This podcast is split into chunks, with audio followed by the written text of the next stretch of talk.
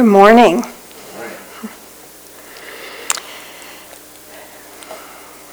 Well, over the last few months, we've been studying in Leviticus, but today we're starting a new place. The Lord has finished our study in Leviticus. I hope you enjoyed as much as I did uh, studying in in this place and drawing deeper to his truth.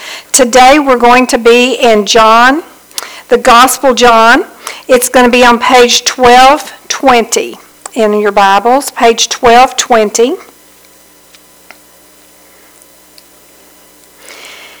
The Gospels begin the New Testament Matthew, Mark, Luke, John.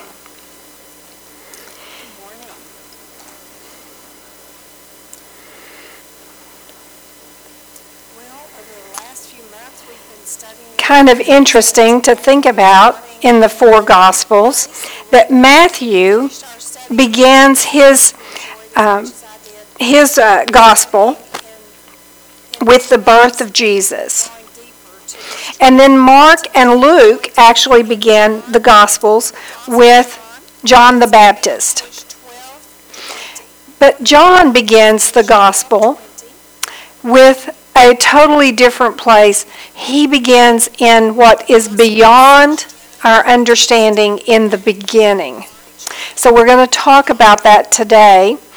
And um, I think God will open our understanding to some fullness of what John is writing about. So let's begin in verse 1, John 1 1. It says, In the beginning was the Word, and the Word was with God, and the Word was God. This is a very familiar passage, one that we've heard many times, but sometimes we don't understand the fullness of what the writer is trying to say to us. So we want to take these words and look at them today in a little deeper place. In the beginning, these were words that John was writing that would draw people back to the understanding of creation. So if you want to put your marker here, we're going to be in John a lot today, but let's go back and look at just Genesis 1 1. It's on page 1. Just to be reminded of exactly what John was saying to us.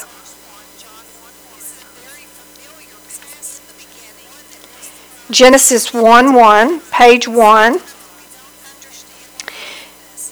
chapter 1 of Genesis is the unfolding of the creation.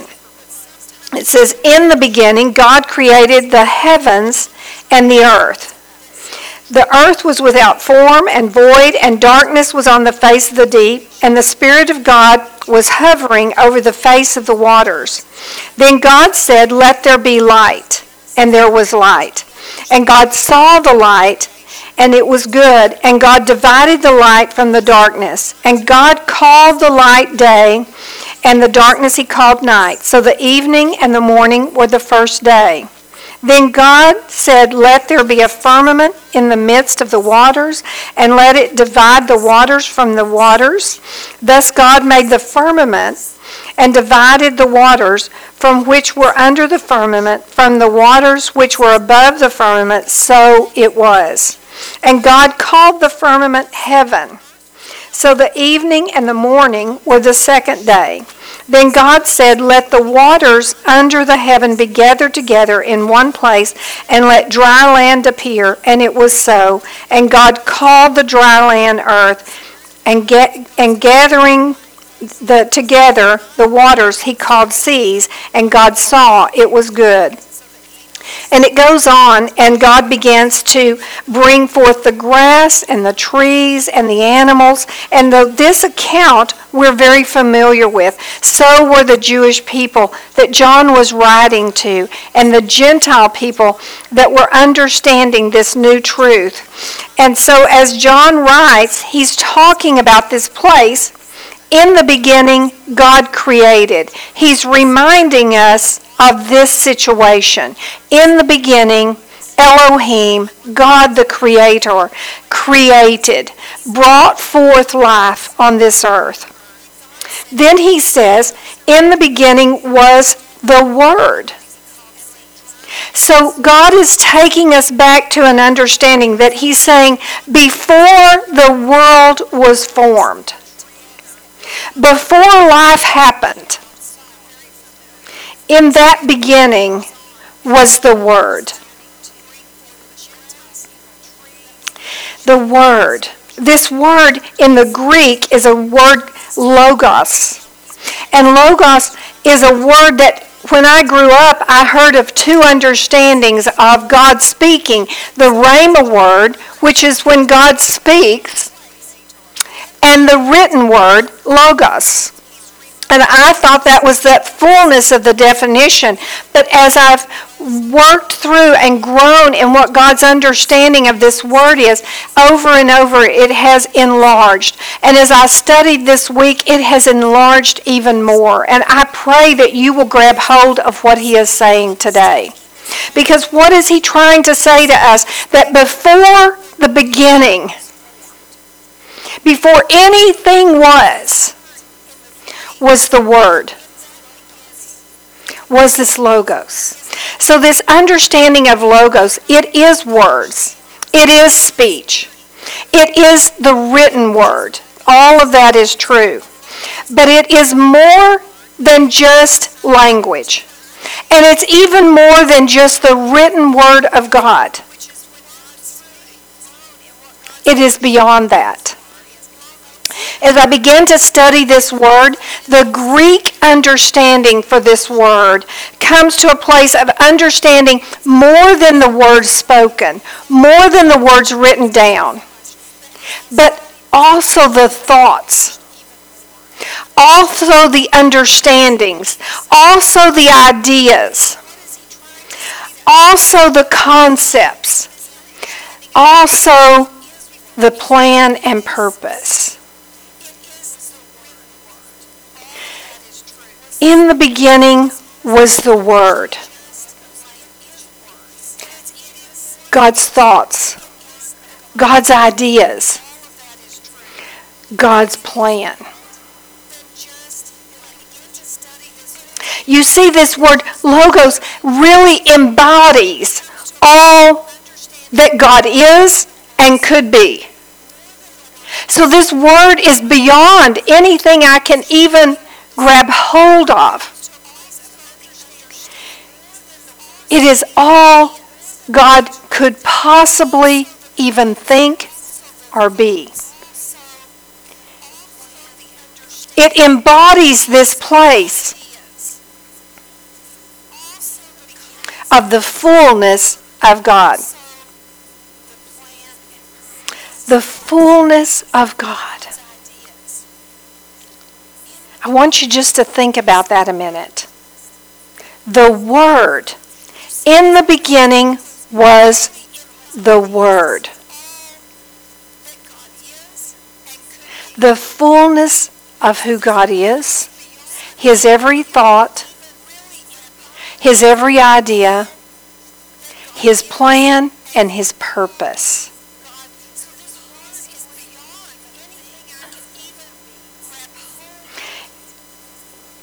This word comes from the Old Testament understanding. So this Greek word comes out of an Old Testament understanding of Dabar. And in the Old Testament, this was often the spoken word of God.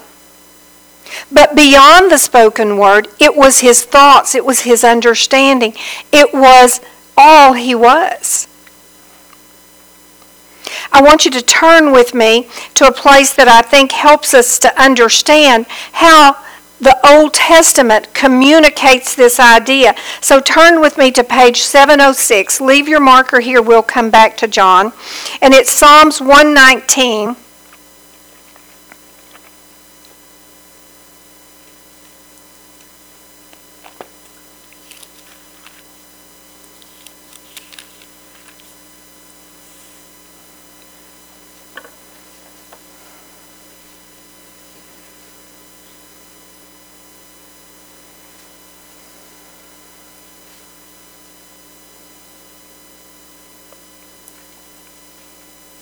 Starting in verse 49 of 119. And actually, the psalm, this word is all inclusive of this understanding. It says, Remember the word to your servant, upon which you have caused me to hope. This is my comfort in my affliction, for your word has given me life. So I want us to kind of change up some understanding here and use this understanding of Logos, the fullness of God, but His very thoughts, His very idea, His very purpose, His very plan. And I want you to listen to this. Remember the plan, the purpose to your servant. Give me your purpose. Give me your understanding. Upon which you have caused me to hope. This is my comfort in my affliction. For your plan has given me life. Look over the, to the next page in verse 89. It says, Forever, O Lord, your plan, your word, is settled in heaven. Your faithfulness endures to all generations. You establish the earth, and it abides. They continue this day according to your ordinances, for all are your servants. If you turn the page to 103, it says, How sweet are your words to my taste. If you have take this understanding, how sweet are your plans, your purpose your total being. You see, logos are the words, the thoughts that have been brought forth. But beyond even the thoughts that have been brought forth, they are the thoughts and the concepts and the precepts before the thoughts are even given. The ideas, the understanding. It's kind of a mind blowing truth. But I want to take you to back to um, John. So flip back where your marker is to John 1.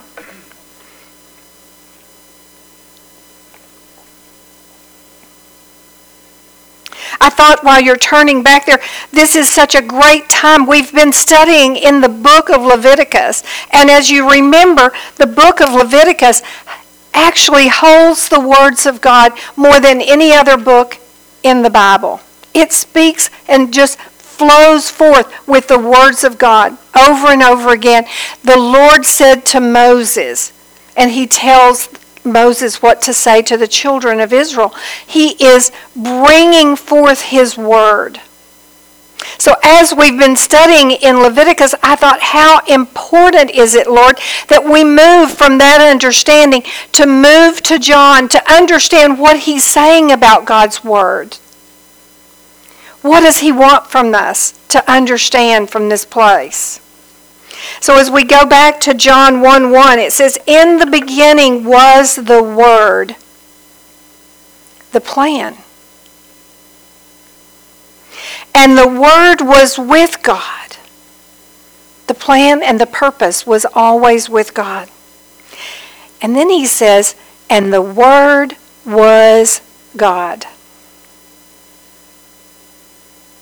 So we began to understand that this Word was God, but then we want to understand more fully what that's saying to us. I want you to look down at verse 14. He begins to open this understanding and this concept up to us.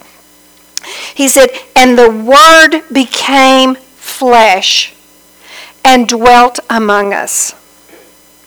The Word became flesh. The Word became flesh.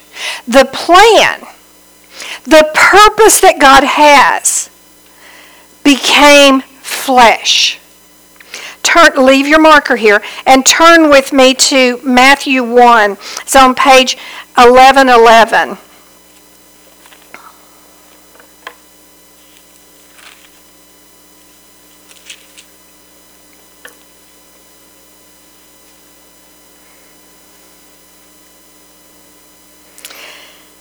The Word became flesh. The plan, the purpose. Starting in verse 18, it says, Now the birth of Jesus Christ was as follows. After his mother Mary was betrothed to Joseph, before they came together, she was found with child of the Holy Spirit. Then Joseph, her husband, being a just man and not wanting to make her a public example, was minded to put her away secretly. But while he thought about these things, behold, an angel of the Lord appeared to him in a dream, saying, Joseph, son of David, do not be afraid to take to you Mary, your wife, for that which is conceived in her is of the Holy Spirit. And she will bring forth a son, and you shall call his name Jesus, for he will save his people from their sins. So all of this was done that it might be fulfilled, which was spoken by the Lord through the prophets, saying, Behold, the virgin shall be with child and bear a son, and they shall call his name Emmanuel which is translated God with us. God with us.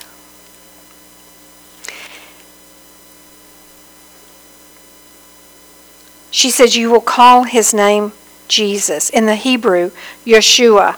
It means Yahweh is salvation. His plan his purpose. God is with us. You see, as we turn back and look at 1 John, in the beginning was the Word. It's Jesus. But Jesus is the fullness of God's purpose and plan.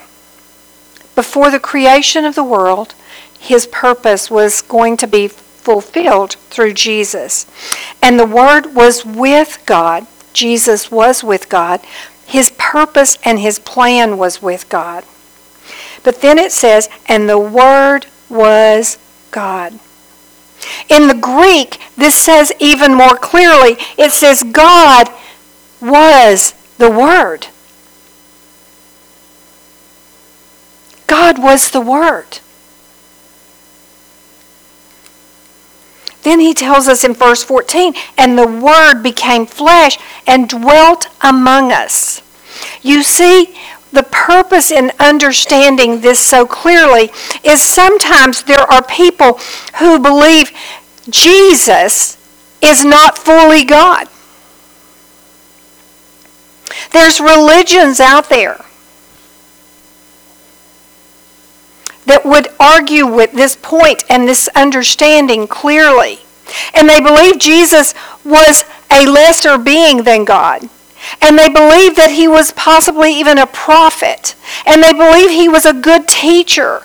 And they believe many, many things about him, but they do not see him as equal with God. And I think what John is telling us is so powerful, and we have to understand it fully that as we go on to understand all that is taught in the, in the book of John, we have to have this as a foundation. Because he is not saying that he is a prophet. He is not saying that he is a lesser God. And some would say that Jesus, some, some religions even says that it says here that he is a God, a smaller God. He is not a smaller God. That is not what the Greek says. The Greek says that the Word was God. The Word, Jesus, the plan before the beginning of anything was that God Himself would pour out Himself in the flesh. Jesus. Many years ago, God gave me a demonstration, and I still think it has such power in it today. And we were talking to someone who didn't believe that Jesus was God.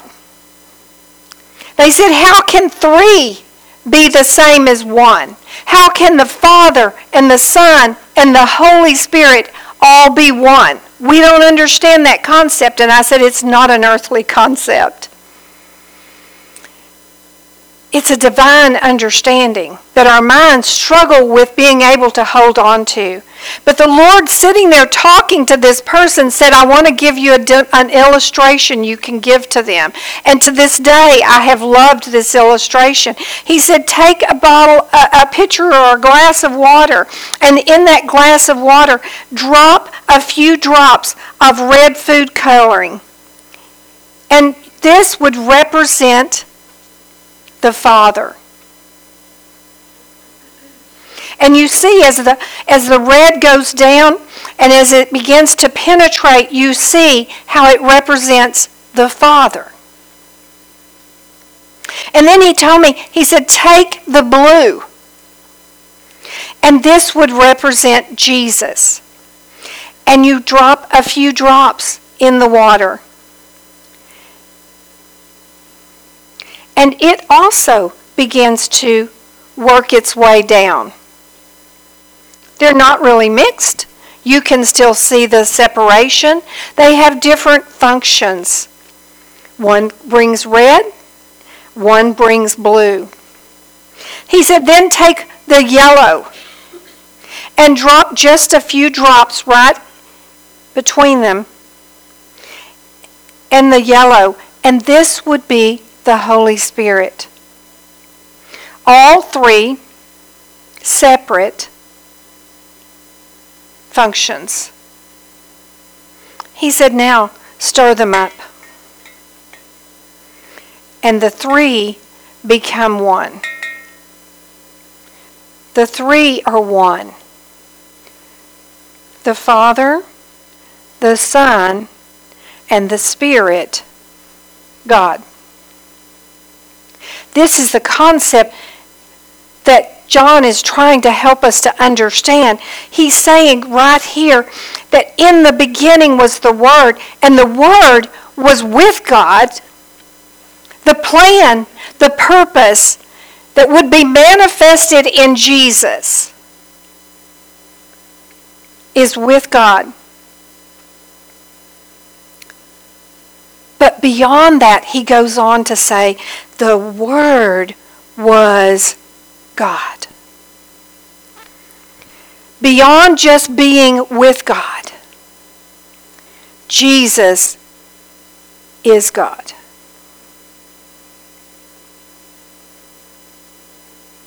Sometimes I've heard people say, well, do you pray to the Father? Or do you pray to the Son? Or do you pray to the Holy Spirit? And I go, yes. You see, we have this idea that when we're praying to the Father, we're not praying to Jesus. Or if we're praying to Jesus, we're not including the Father. Or if we're praying to the Holy Spirit, we've somehow left them out. It's not true.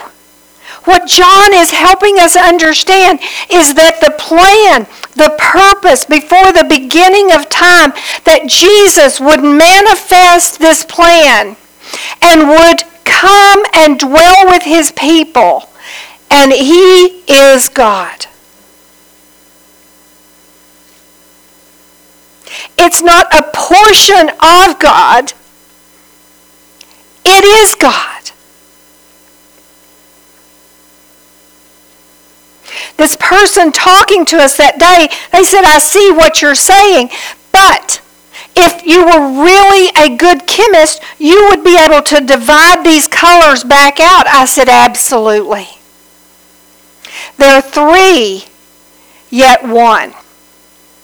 So you can divide them out for their function, but they never lose what they are together, and that is God the fullness of his purpose and his plan. And that is what John is saying to us. He is saying that Jesus was God.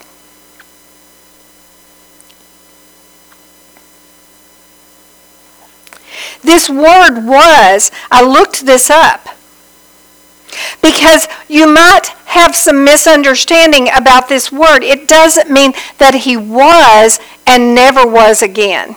That's not what this word is. This word uh, in the Greek means to be, yet already exist. This word was means it already exists, yet it is to be. In other words, it was, and it is, and it will forever be. That's the understanding of this was.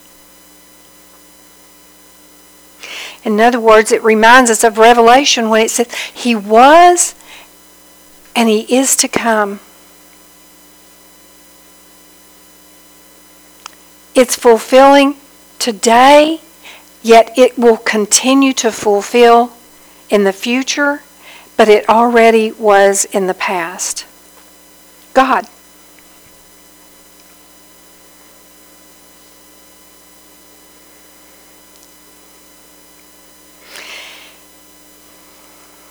I want to address one other thing in this verse 14. It says, And the Word became flesh and dwelt, tabernacled among us.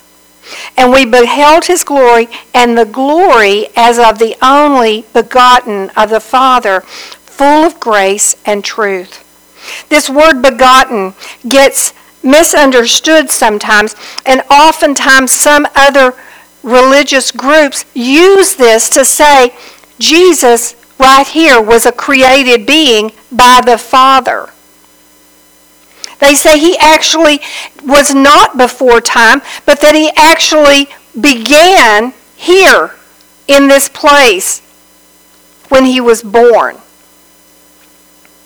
And God would not be defined in a period of, of birth and death. God is beyond that. But some use this, to this word to try to help you uh, be confused about that. But this word begotten, monogenesis, means unique, one of a kind. It doesn't mean begotten as we think of having been birthed out of a father here on this earth doesn't mean that his birth defined where he was. What it's saying is he is unique. He is one of a kind. He was unique of the Father. He had a purpose from God. Yet he is God.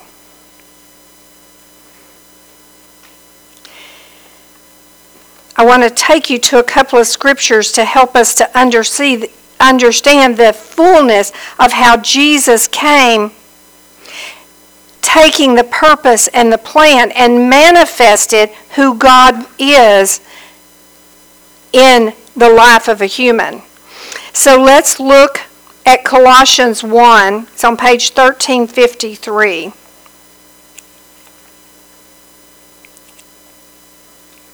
Oh, I'm sorry. I want to go one other place before we go there. Go to John 17, uh, verse 5. It's on page 1245.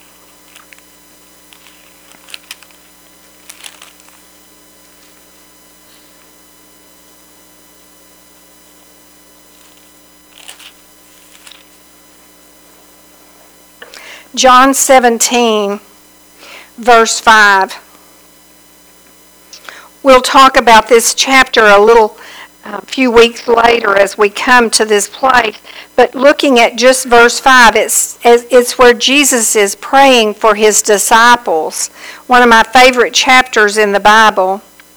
Verse 5 says, and this is Jesus talking, and now, O Father, glorify me together with yourself, with the glory which I had with you before the world was. Glorify me together with yourself. Why? Because they are God. They are one. They are not separated beings. They are one with three purposes, people, a part of God. Three, yet one. And he says, glorify yourself, to uh, glorify me together with yourself with the glory which I had with you before the world was, before the beginning. John is, is continuing this understanding. Now turn with me to this Colossians thir, uh, on page 1353. Colossians 1.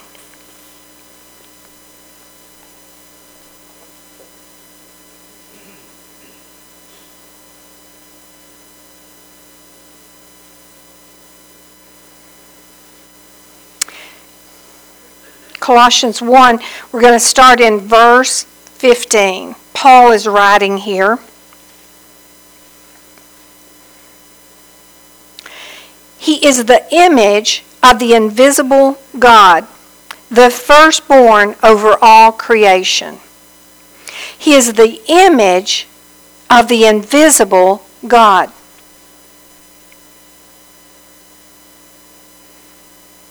Is Jesus God? Yes, he's the image.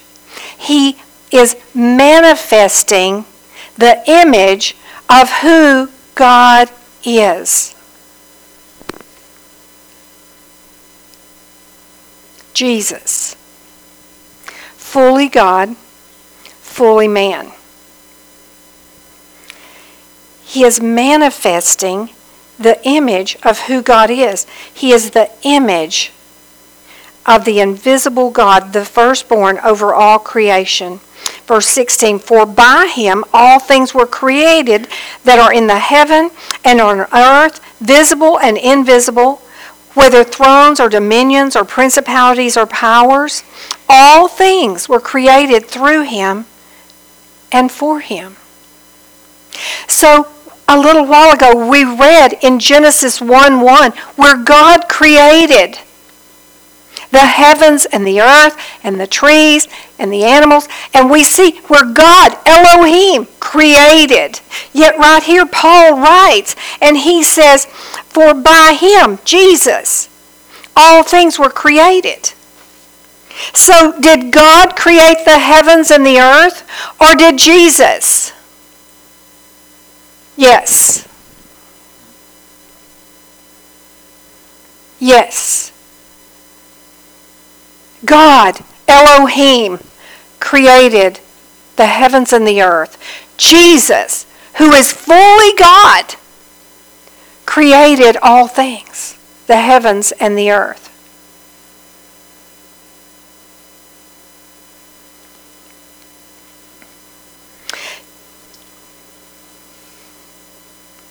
Verse 17 says, And he is before all things and in him all things consist.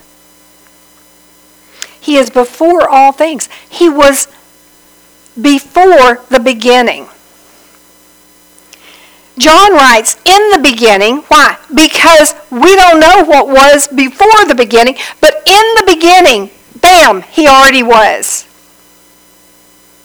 When the beginning of the beginning of the beginning happened, he already was. Now look with me with Colossians 2 9, just a little further uh, down that page.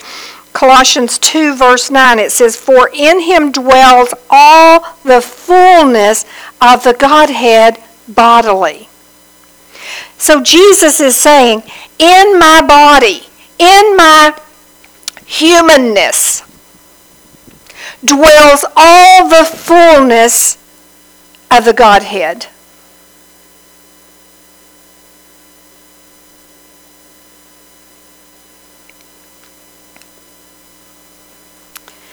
For in him dwells all the fullness of the Godhead bodily, and you are complete in him, who is the head of all principalities uh, and power, uh, and is the head of all principalities and power.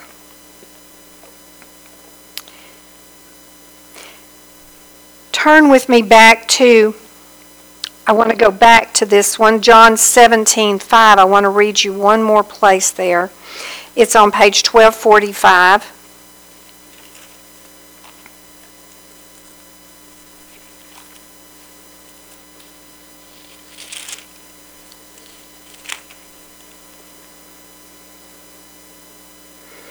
So, a while ago we read verse 5. It's on page 1245, John 17, 5. Now I want to read verse 5 and 6 together. And now, O Father, glorify me together with yourself, with the glory which I had with you before the world was. Now listen, verse 6. I have manifested your name to the men whom you have given me out of the world. They were yours, you gave them to me, and they have kept your word. I have manifested your name to men. Jesus is saying, I am you, that men might know you. I am the fullness of who you are. I have manifested who you are to men.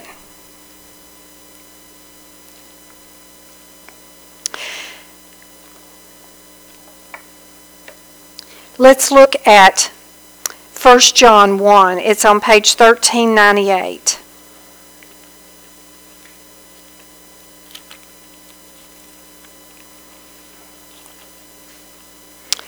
First John 1 1, page 1398.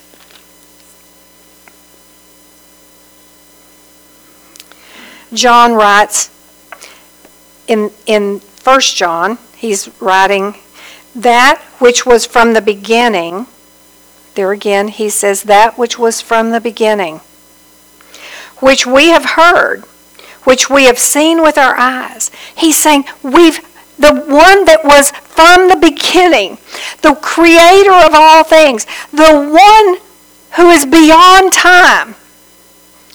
He's saying, we, which we have heard and which we have seen with our eyes. We know him. We've seen him. We've listened to him. Which we have looked upon and our hands have handled. We've touched him. Concerning the word of life. Concerning the purpose.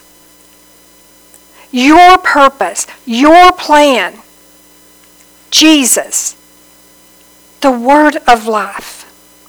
The life was manifested, and we have seen and bear witness and declare to you that eternal life, which was with the Father, was manifested to us.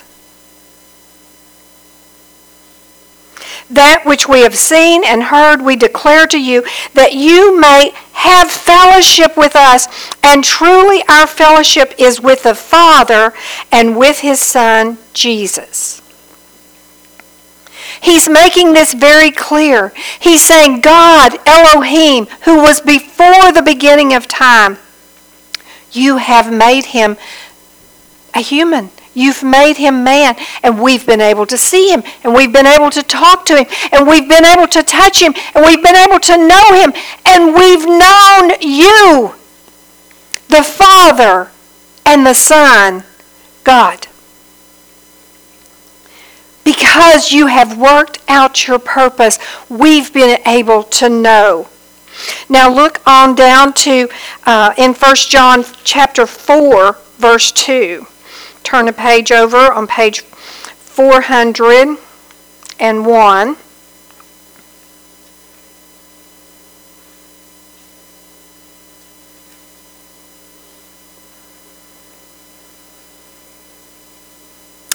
It says, By this you know the Spirit of God. Every spirit that confesses, I'm sorry, every spirit that confesses that Jesus Christ has come in the flesh is of God.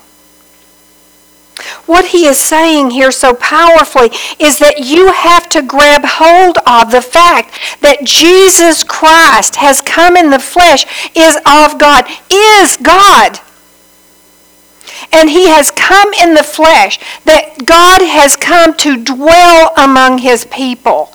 That's what he was saying earlier in John 1:14. He says he's come to dwell. God, God, the creator of all things, has come to dwell with his people, made manifest in Jesus. And he's saying, in order for you to say this, you have to be of the Spirit in order for you to truly understand this. This is a concept that you can't understand unless God downloads that to you through the Spirit. Now let's read verse 2 again. By this you know the Spirit of God. You know the Spirit of God. Every spirit that confesses that Jesus Christ has come in the flesh is of God. And every spirit that does not confess that Jesus Christ has come in the flesh is not of God. So if you're not seeing that God is who He is and that He has come in the flesh of Jesus Christ, and you won't agree that Jesus is God, it says it's the spirit of the Antichrist, and this is the spirit of the Antichrist which you have heard was coming and is already in the world. Who is Jesus to you?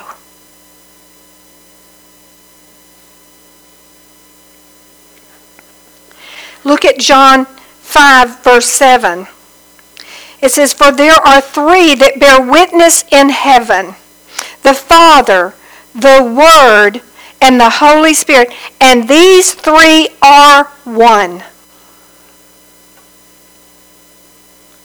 And these three are one Elohim, Jehovah, the God of the Old Testament.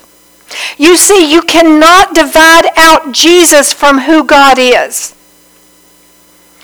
Is one. But I want to tell you something because of that, you can't divide out the Old Testament from the New Testament because they are one. I've heard people say, you know, we follow Jesus' laws. This goes against every thought of that. Because Jesus' laws are Yahweh's laws are God's laws, are Jehovah's laws. The Old Testament was all completely about Jesus. The New Testament is about Jesus. They're all about God. Turn with me to 1 Timothy, page 1362.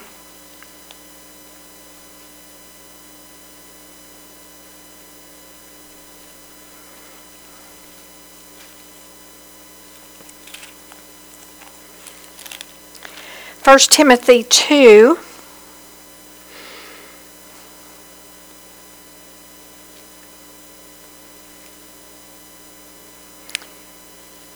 Verse 3 says, For this is good and acceptable in the sight of God our Savior,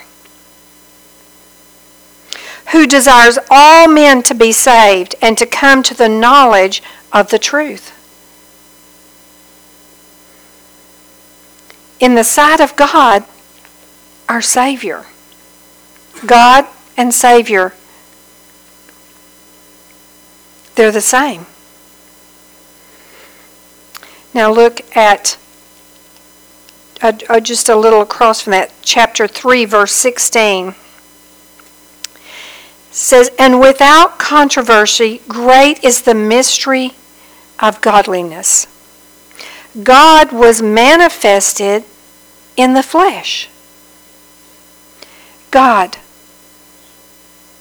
was manifested in the flesh, justified in the Spirit, seen by angels, preached among the Gentile, believed on in the world, received up in glory.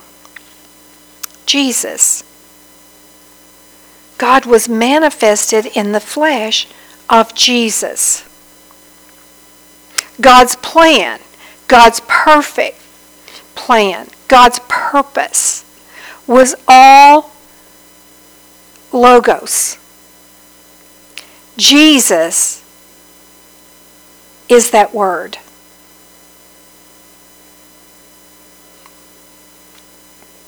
If you look on over to 410, just a a little bit over there, it says, For to this end we both labor and suffer reproach, because we trust in the living God, who is the Savior of all men, especially those who believe.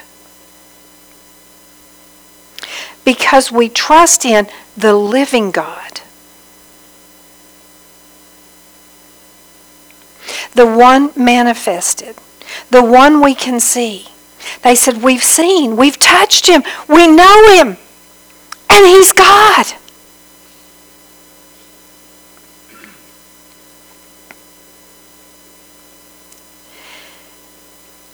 I want to return to the John, um, the Gospel John on page 1220. And I want us to read starting in verse 1 with this understanding a little more fully.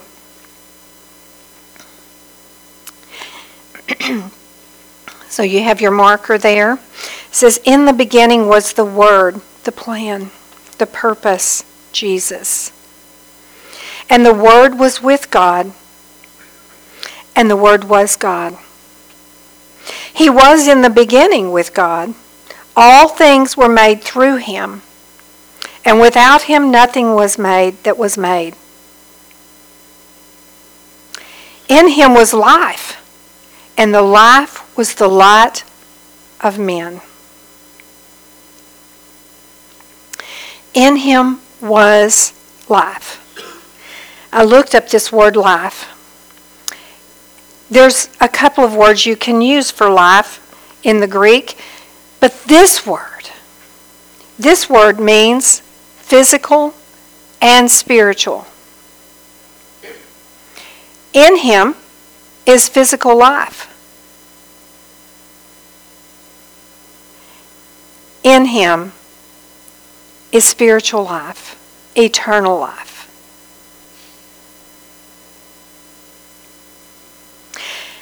I think it's very powerful that as John is writing here, he is helping us to understand who God is.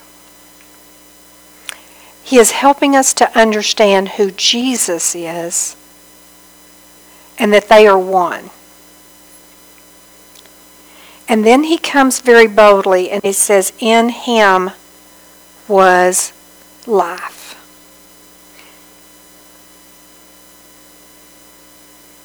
Your physical life came from Him. And He offers you eternal life. It says, The life was the light of men. And the light shines in the darkness, and the darkness did not comprehend it. The darkness can't comprehend what has happened, how God has pulled this plan and His purpose together. There was a man sent from God whose name was John. This man came for a witness to bear witness of the light that all through him might believe. He was not that light, but was sent to bear witness of that light. That was the true light which gives light to every man coming into this world. He was in the world, and the world was made through him, and the world did not know him. He came to his own, and his own did not receive him. But as many as received him, to them he gave the right to become children of God, to those who believe in his name, who were born not of blood, nor of the will of the flesh, nor of the will of man, but of God. And the Word became flesh and dwelt among us, and he beheld and we beheld his glory, and the glory as the only begotten of the Father, full of grace and truth.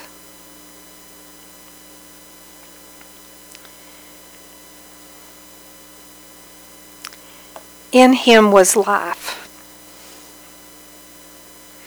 There is no life outside of Jesus. It was God's plan before the foundation of the earth before anything was made. This foundational truth was already in purpose, was already being manifested.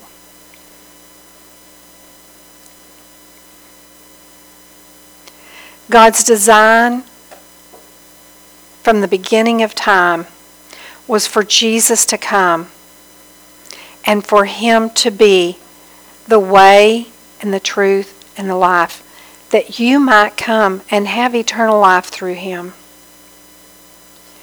There is no other way. There is no other understanding. Jesus. The Word was God, and He dwelt among us. If you'll stand with me, please.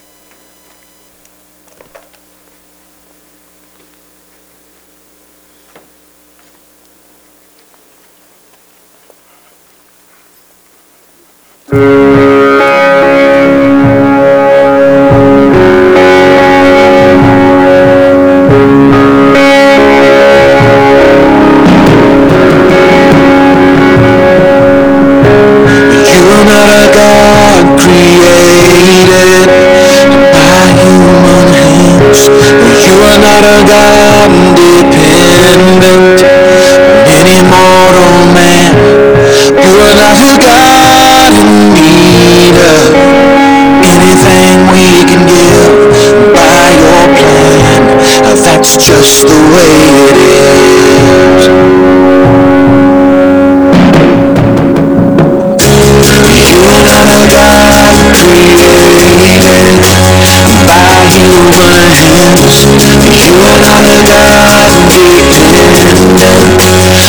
on any mortal man.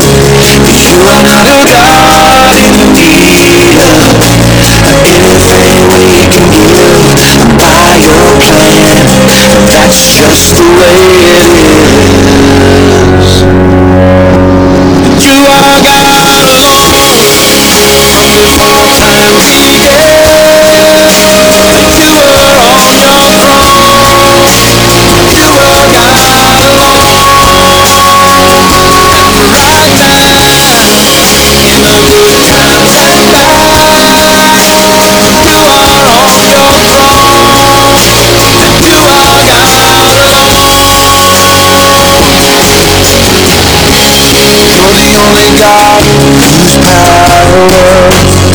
None can contend. You're the only God whose name and praise will never end. You're the only God who's worthy of everything we can give. You are God, and that's just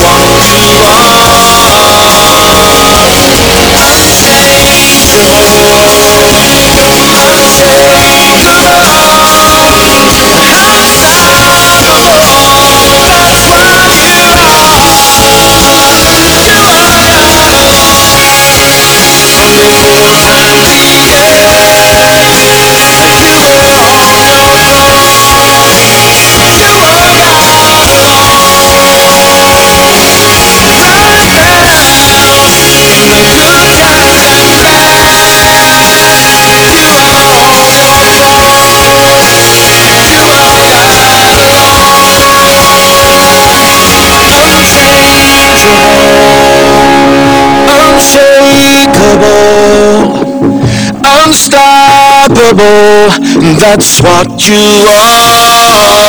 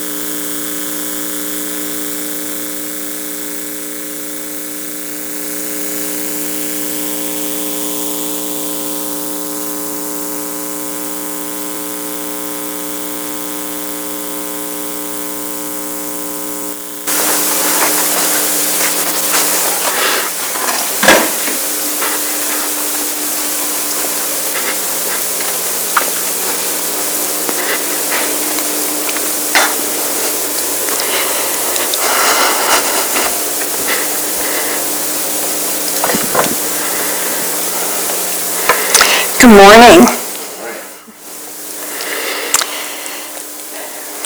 Well, over the last few months, we've been studying in Leviticus, but today we're starting a new place. The Lord has finished our study, and He is God. It's not a portion of God. It is God.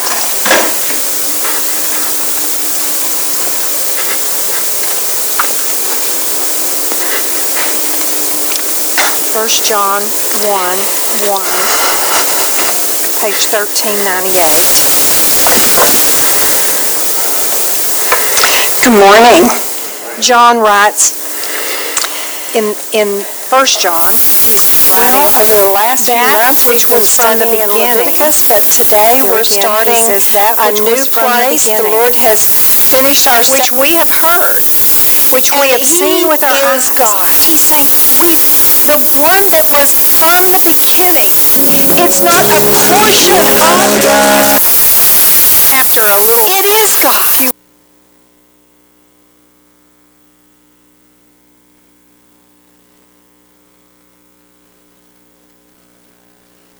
Page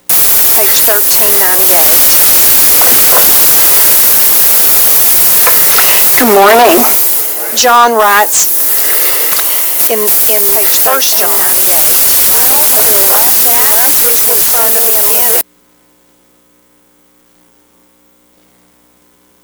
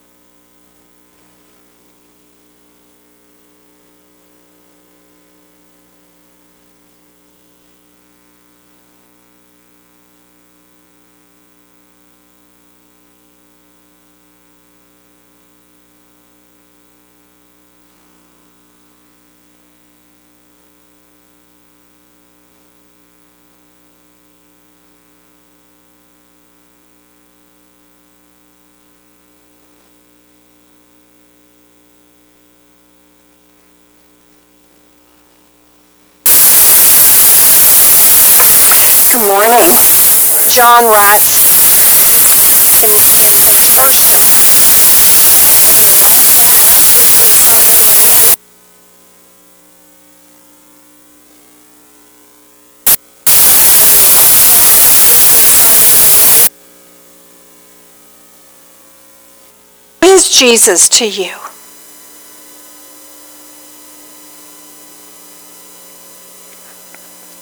Look at John 5, verse 7.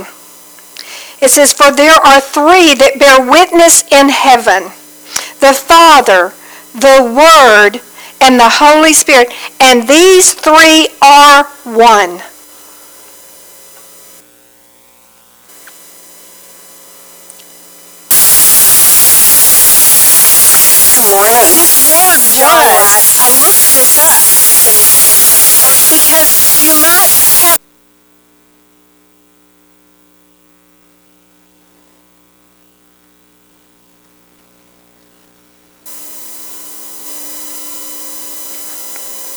This word John writes, I looked this up in, in because you might have Look at John, look at John verse 7. 5 verse 7. It says, For there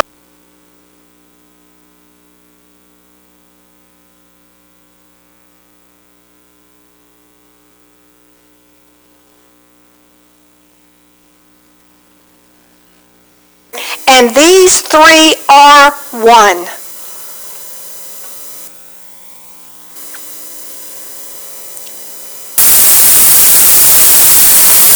This word up in, in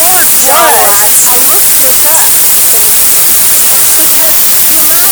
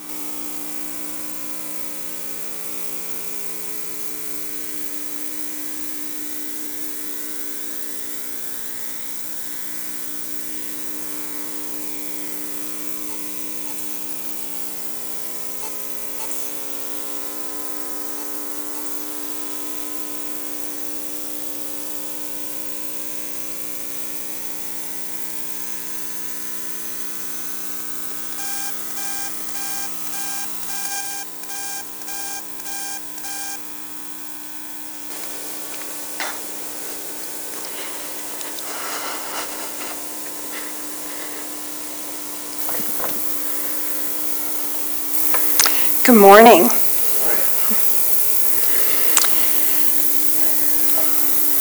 Well, over the last few months, we've been studying in Leviticus, but today we're starting a new place. The Lord has finished our study in Leviticus. I hope you enjoyed as much as I did studying in in this place and drawing deeper to his truth. Today we're going to be in John, the Gospel John. It's going to be on page 1220 in your Bibles, page 1220.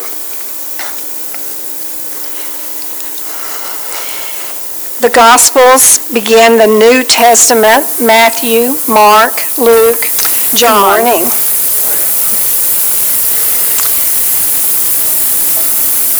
Well, over the last few months, we've been studying in Leviticus, but today we're starting Kind of a new interesting to place. think The Lord about has in the four finished our study in Leviticus. I hope you enjoyed as much as I did begins his studying in in this place gospel and drawing deeper to the his birth truth. of Jesus. Today we're going to be in And then John, Mark and the Luke Gospel actually John. the It's going to be on page with John 1220 the Baptist. in your Bibles, page 1220. But John begins the gospel with a totally different The place. Gospels He begin the New Testament, beyond our understanding in John. John.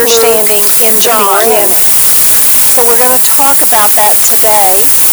And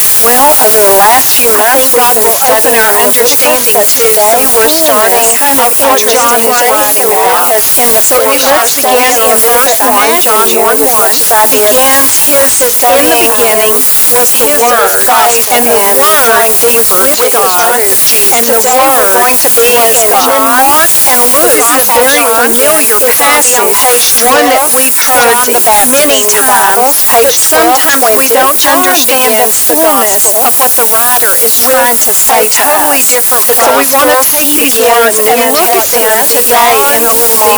with trying to say totally different so we want to take these words and look at them today in a John,